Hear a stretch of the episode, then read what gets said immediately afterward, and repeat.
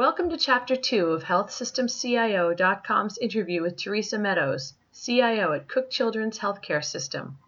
In this segment, Meadows talks about partnering with vendors to make sure pediatric EHR needs are being met, how her team is leveraging the power of text messaging to drive portal adoption, and the priority too many CIOs are ignoring. It's interesting what you said about what Athena has done because I'm starting to see some you know information come out, uh, studies. There was Journal of uh, American Medical Informatics Association did a study, and uh, you know it was more than half of uh, the uh, respondents said that EHR systems don't have the necessary functions for fe- for pediatric care, and luckily it looks like that's the tide is starting to turn, but um, it, it seems like this is something that's that's been a challenge for a while for uh, pediatric organizations. Yeah, it's been a huge challenge, and I, you know, I will say one of my bandwagons that I've been on is really, you know, trying to partner with our EHR vendors because um, the systems are designed for adults. I mean, that's just yeah. the lar- that's just the larger population of people that use medical care, and so um, we have here at Cook have really made an uh, extra effort to work very closely with our primary EHR vendors to ensure that our pediatric needs are being met. So one of the things that we do here is we meet quarterly with Athena executives and Meditech executives to really talk about what things are working well from a pediatric perspective um, and what things are not working as, as, as good as expected and how do we work together um, to help with the design of that content or the design of those those needs um, to ensure that all pediatric providers can benefit uh, from from the work that we've done because with Athena we were their first uh, pediatric customer. So a lot of their pediatric knowledge was driven from our implementation. Um, we really worked hand in hand with them to build that pediatric functionality, um, and I'm very pleased with the outcome because I believe they listened and um, they've been able to use that knowledge with their other customers that have pediatric populations. And Meditech has been just as, as good as too. We've worked very hard with them, especially around medications and dosing, which is where the biggest issues right. come in the EHRs. Is uh, there's a lot of custom medication dosing for kids. Um, and working on that with both of the vendors has been extremely rewarding and um, and I think they've learned as much as we've learned from them. So it's it's it's been a good experience for us. But I would recommend to anybody who struggles is is really partnering with your vendor because that that has made a world of difference. Us just talking more frequently about the needs.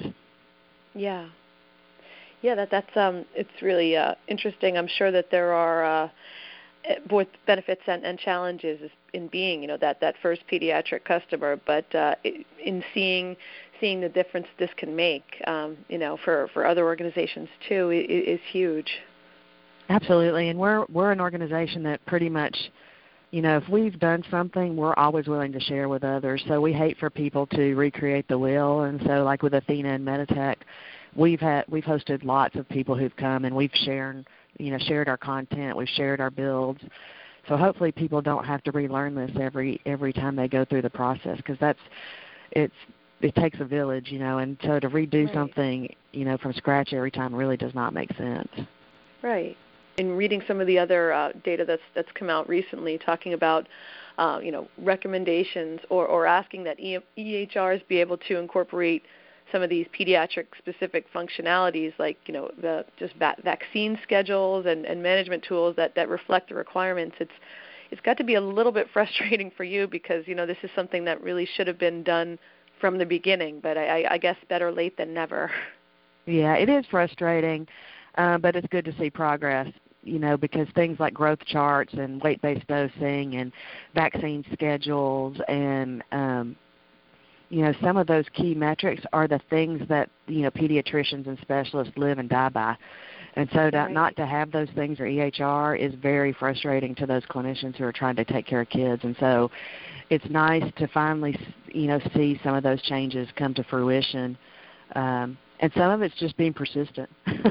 yeah. you know, you have to be persistent for what you need and what you want, and uh, that would be my recommendation: is just you know, if it's something that's important to your organization, be persistent. Absolutely. Now, in terms of uh, patient engagement, um, obviously that there's more uh, unique aspects to uh, to having a pediatric population, and um, just wanted to kind of talk about your strategy there, just as um, you know, as far as keep staying engaged with the patients and patient families. Sure. You know, we've done a couple things. You know, I think a lot of times we focus our patient engagement strategies on patient portal and how do we, you know, get more people to interact with portal. And portal, uh, you know, portals are important, and I think there needs to be locations for patients to see the necessary information that they need. But we've also done some really unique uh, patient engagement strategies that revolve around texting, for example. We have mm-hmm. done a, a co-development project with a startup company called Patient EXP, and we're using modern technology such as social media, texting, to really engage the patient at the right point in time in the process. Um, a good example is if you have a child who's coming in for a radiology procedure that um, requires some sort of prep the night before. The time that the parent needs that information is not three weeks before the procedure occurs because by then right. you've already kind of forgotten what you need to do the night before. The time that I need that information um, is the night before the procedure or the day before the procedure, so I have time to start preparing the child for the for the test the next day. And so what we've done is we've created a what we call a behavior engine where we use um, HL7 messages that are go, that are floating in the environment to actually generate texting to the parent at the right at the appropriate time. So there's a rules engine built in that says if I schedule my appointment today for the for May the 1st or June the 1st, 2 days before I'm going to text the parents with a link to the prep instructions. Okay. Um, and we've seen, we did this in radiology specific, specifically, and we were able to monitor the results. And what we saw was patients who actually got the link via a text message actually clicked on the link and read the material uh, 100% of the time.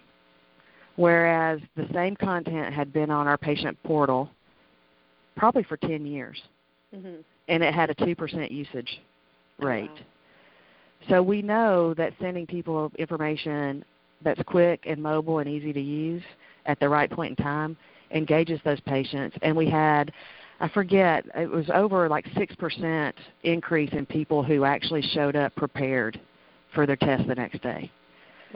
So it, it definitely can make a change and engage the patient in a different way. And I think um, as we go through this patient engagement transition, people need information at the right time. It's great that it's in a portal and it's sitting there, but if I don't need it, I'm not going to go in and look and look for it. So we have found ways, um, and we have a thousand use case examples where we've created in this rules engine to actually send texting, and we're monitoring the results of those texts. So we know what's working and what's not working um, as we go through the process. So that's been a really fun project. And we've actually seen another study that we did is at the end of a visit, we actually send a, a thank you note with a link to patient portal. Right. 25% okay. of our portal activity is driven from that link that we send. Right. So we know that we can increase portal activity by sending that link at the end of the visit and saying there's important information for you to look at. So there's a lot of unique things you can do um, to drive portal usage where your portal is not the single point of patient engagement. Yeah. So I think there's a lot to learn in the industry still, but looking for unique ways to do it, I think, is where we need to be. More innovative ways. Right, and just uh, you know being able to uh, to leverage the, the technologies that people really are using, like uh, you know using those that texting functionality at the right time, seems to really be the key to finding success there. Yeah, absolutely. Because uh, everybody is sort of a right now mentality. Yeah. You don't want it till you want it, and so um, as long as we're in the in the now mentality, we have to give you the information when you need it. So it's a really interesting dynamic, and to watch the statistics on how you can change behavior, because ultimately that's what we want out of patient engagement is a behavior change. We don't want, you know, people just looking at a portal we want them taking their meds at the right time. We want them to, to exercise. We want them to do different things, and it's all about behavior modification. And that's really what we're we're focused on: is how do we how do we change parent and patient behaviors? Because that's yeah. what will increase our engagement with the organization. Right. And and what do you what would you say is uh, is the key to to trying to to stay on top of um, you know the the technologies and tools that that people use and you know use well and just uh, you know it's something that's I'm sure difficult because it's ever changing. But how do you try to stay on top of that on what what tools work with the patients? You know, one of the things that we've we've tried to do is put in a process to of evaluation and really um, you know, we don't have an innovation team here, but we do encourage innovation by looking for you know creative ways for projects. So, like the project with the texting was initially was driven by we didn't want 12 different systems texting the patient. We really wanted one voice to the patient, and that's what really drew, drove that initially. And then what we found was you know, we can really impact behavior and engage the patients with this technology. So sometimes you don't always, you know, know what you're going after until you have it. So mm-hmm. um, I would encourage, you know, everybody to have some portion of time, and I know we're all busy, to continue the innovation because I think that's the one thing. If I had a concern about healthcare, would be we're going to lose you know our thought process around innovation because we're too busy trying to meet meaningful use requirements or we have so many system upgrades or we you know we have a lot of regulatory pressures around security and and different things that we we will lose sight of. We need to be innovative in these in these tasks as well. And so um, I encourage my team to always be thinking is this an innovative approach is there a new way to go about this than the standard uh, but it is hard. It's very hard because it is the thing that gets you know left on the cutting table if you're if you're you know trying to manage a lot of things going on. Right.